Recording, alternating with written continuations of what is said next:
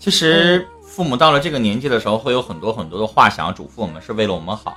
但有的时候会触犯了你一点点的一些利益的时候，我我觉得我们年轻的时候，如果你想不明白，去找一些比你大一点的人，哥哥姐姐、老师，包括我们九六频道每个小时都有不同的老师，去跟大家说一说，可能有些问题就解决了。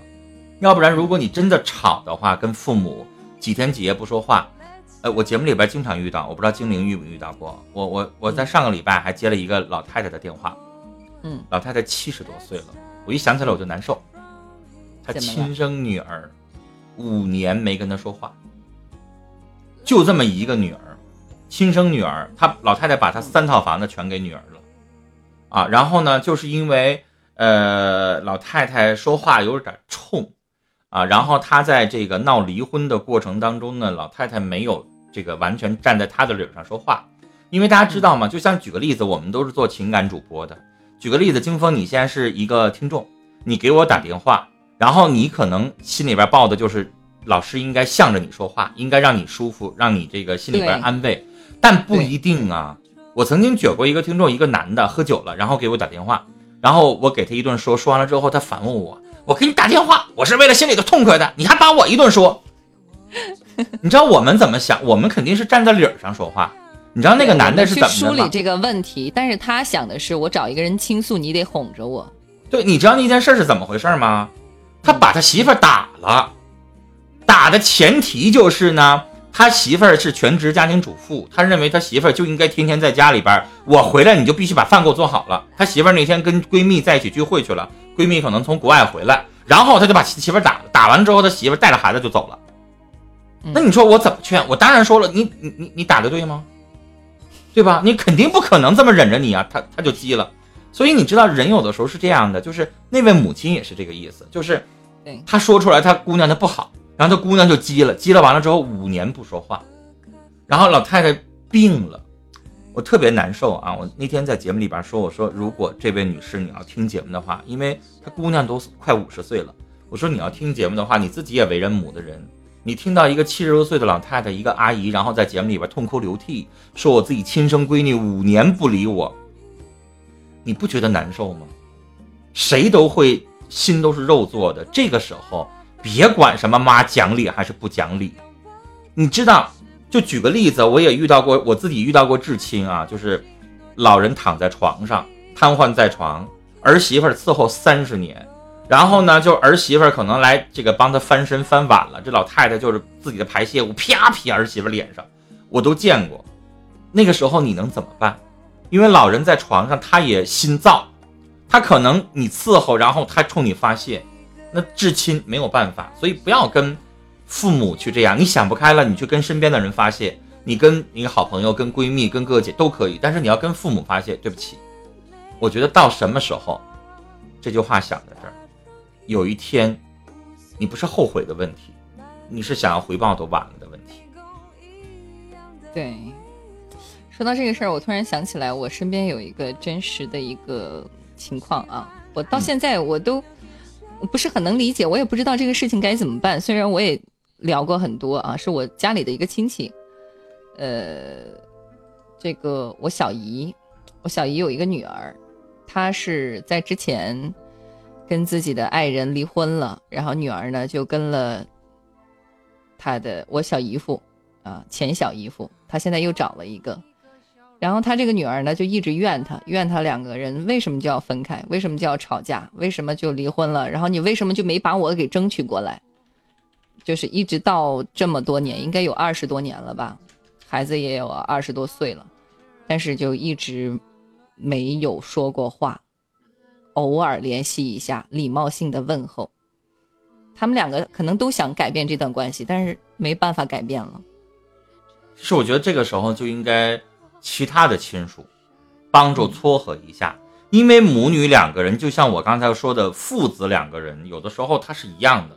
我跟我爸就是，我现在知道老爷子倔，然后犯糊涂了，我就不跟他一般见识，因为岁数大了，这个时候你要给他惹到血往脑袋上涌，一出血，你你到时候你哭都来不及，所以这个时候就中间的人帮着调停一下，其实可能事儿就过去了。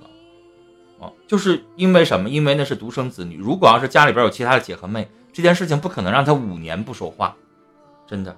对，好，我们来看一下公屏上啊，也有一些朋友发来了很多消息。追梦人说：“说我和父母战争二十年了，之后呢就一直冷战至今。有一次我把父亲给打了，之后就没有了家庭暴力。但是学习、工作、结婚啊都要听他的。我是我是人，不是物品，所以我们一直不好。他后边还有，嗯，我但我亲属病了，我陪护一周很累。”但还是没有问题。可是我发现经济对我是问题，我有了经济感，我有了危机感，因为我是癫痫患者。内科说现在的药失效就放弃了，外科手术成功率百分之四十。我不敢，怕成为父母的负担。我有点没有太理清。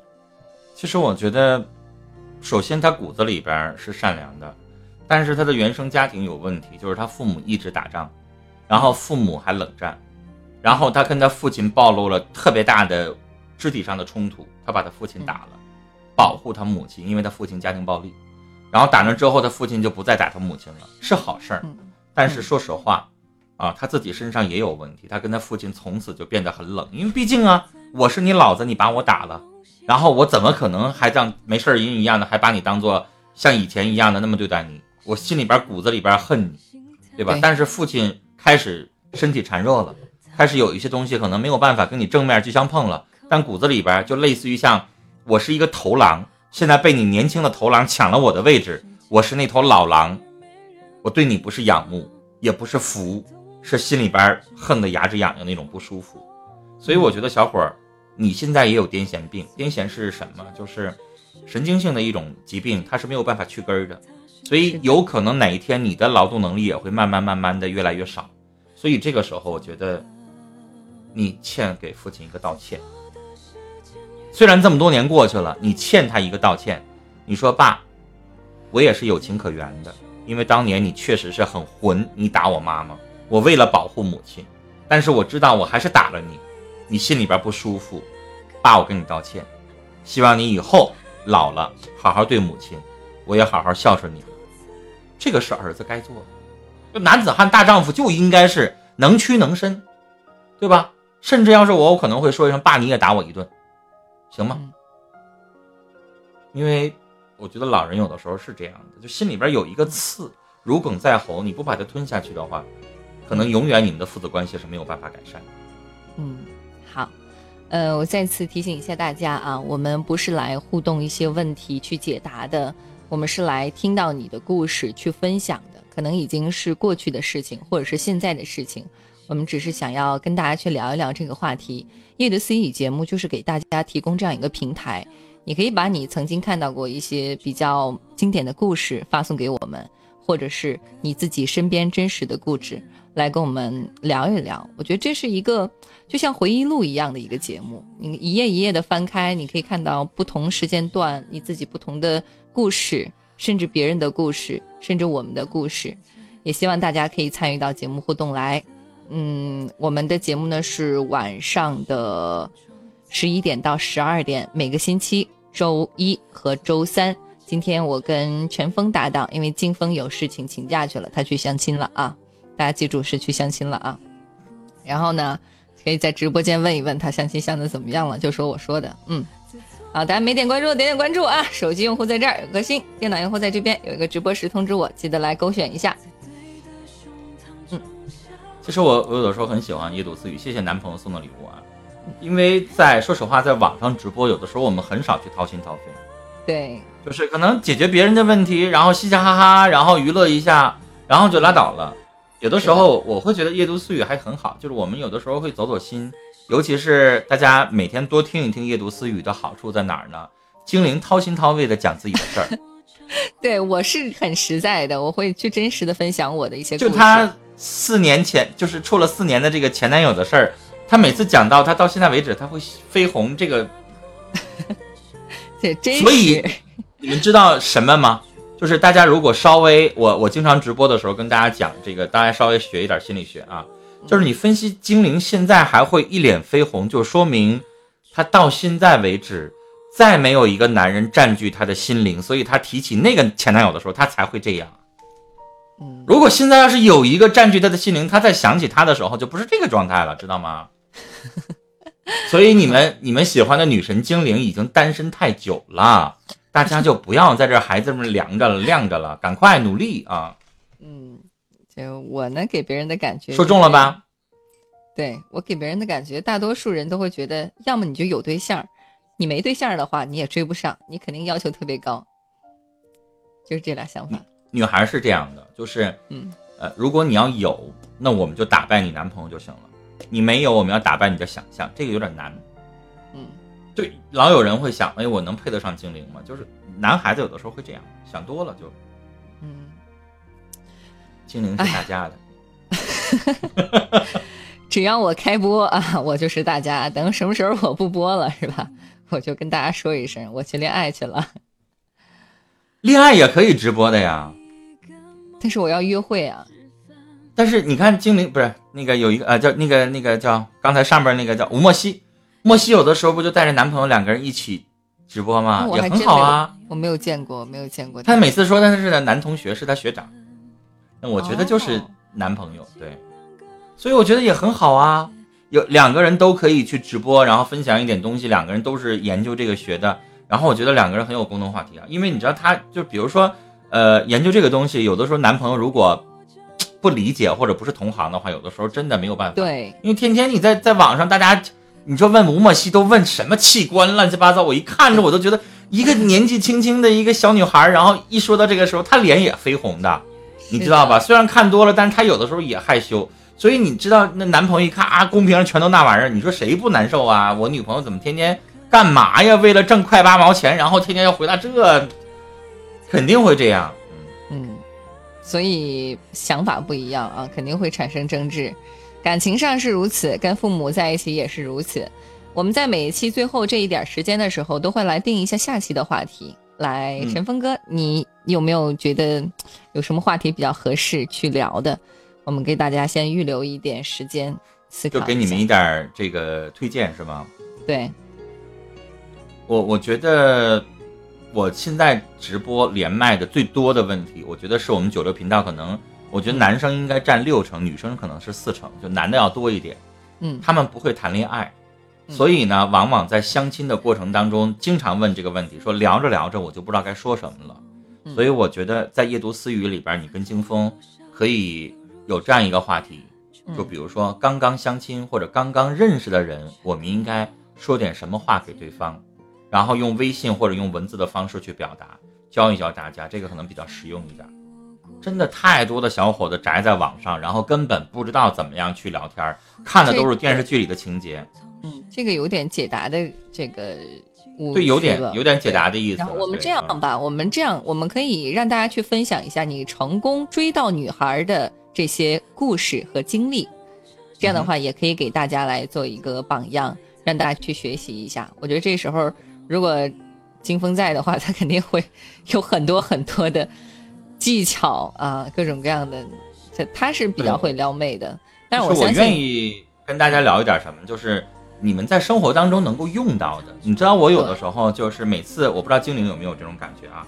嗯比如说有的时候一接麦，然后前面再聊两性，然后我就会说一句话，我说大家一个小时了，器官聊差不多行了吧？你没有用武之地，你你怎么得有个姑娘对吧？你先把姑娘找着，然后你再研究那玩意儿。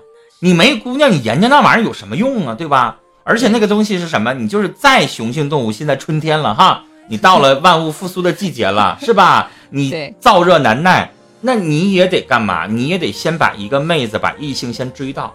所以我觉得那些东西吧，不要听太多，听太多吧，就是咱们公屏上一整就是，这个女孩不爱了，然后动不动的男生就在那公屏上就说你肯定活不好，什么乱七八糟的，我不知道你们都被谁洗脑的，一那个什么玩意儿，就是你要想的就是你哪做的不好啊，女孩子想要跟你分开，她一定是什么？一定是对你失望。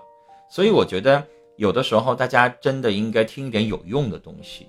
Y 是 Y 不是一个光娱乐的东西，我们九六频道有的时候真的他会跟大家就分享一些有益的东西，我觉得这个是很有用的。你同样是在那儿娱乐，你听点东西和你光哈哈一笑然后就拉倒了还是不一样的。对，从我父母也开始，我在做直播的时候，他也没有会看啊，包括在九六，他们也会关注。我爸妈一直很喜欢吴莫西，虽然说他聊的话题可能会呃涉及到性之类的，但是呢，他是比较专业的这个角度，而且呢也可以普及大家的一些知识，所以也希望大家啊正儿八经的在我们的九六多来去跟我们聊一聊正能量的话题啊，或者是对于你们自身真的是有帮助的这些话题。最后一点时间，再一次告诉大家，我们这个节目呢是每个星期的周一、周三晚间的十一点到十二点，一个小时的节目直播时间段。也希望大家在下一期节目，也就是周三的时间段，继续来关注我们啊。那我们下一期的话题呢，就是来聊一聊你怎样追到那个女孩的那些技巧，来跟我们分享一下。我相信下一期节目的。内容应该是很精彩的，也希望大家可以来关注一下啊。下一期金峰应该是没有什么事儿了，对他应该会过来，所以也希望大家来关注啊，我和金峰之间的这个直播。好的，那我们今天的直播到这儿就结束了，感谢大家的这个一个小时的陪伴。然后没有点关注的朋友，记得点一点关注啊。下一档主播是特别直爽的易军老师，易军老师应该是两个小时啊。这个老师可不简单。我听说易军酒量特别好。哇天！我没有把易军当过女人喝不倒，你知道吗？我真的没有把易军当过女人看过。真的。嗯。他真的就是，我觉得有的时候比男的还要爷们儿一些。所以大家继续留在九六吧啊！然后来看易军老师的直播。我们先走了，拜拜！大家早点休息，我不回直播间了啊！拜拜，拜拜，走了。早点休息，我不回。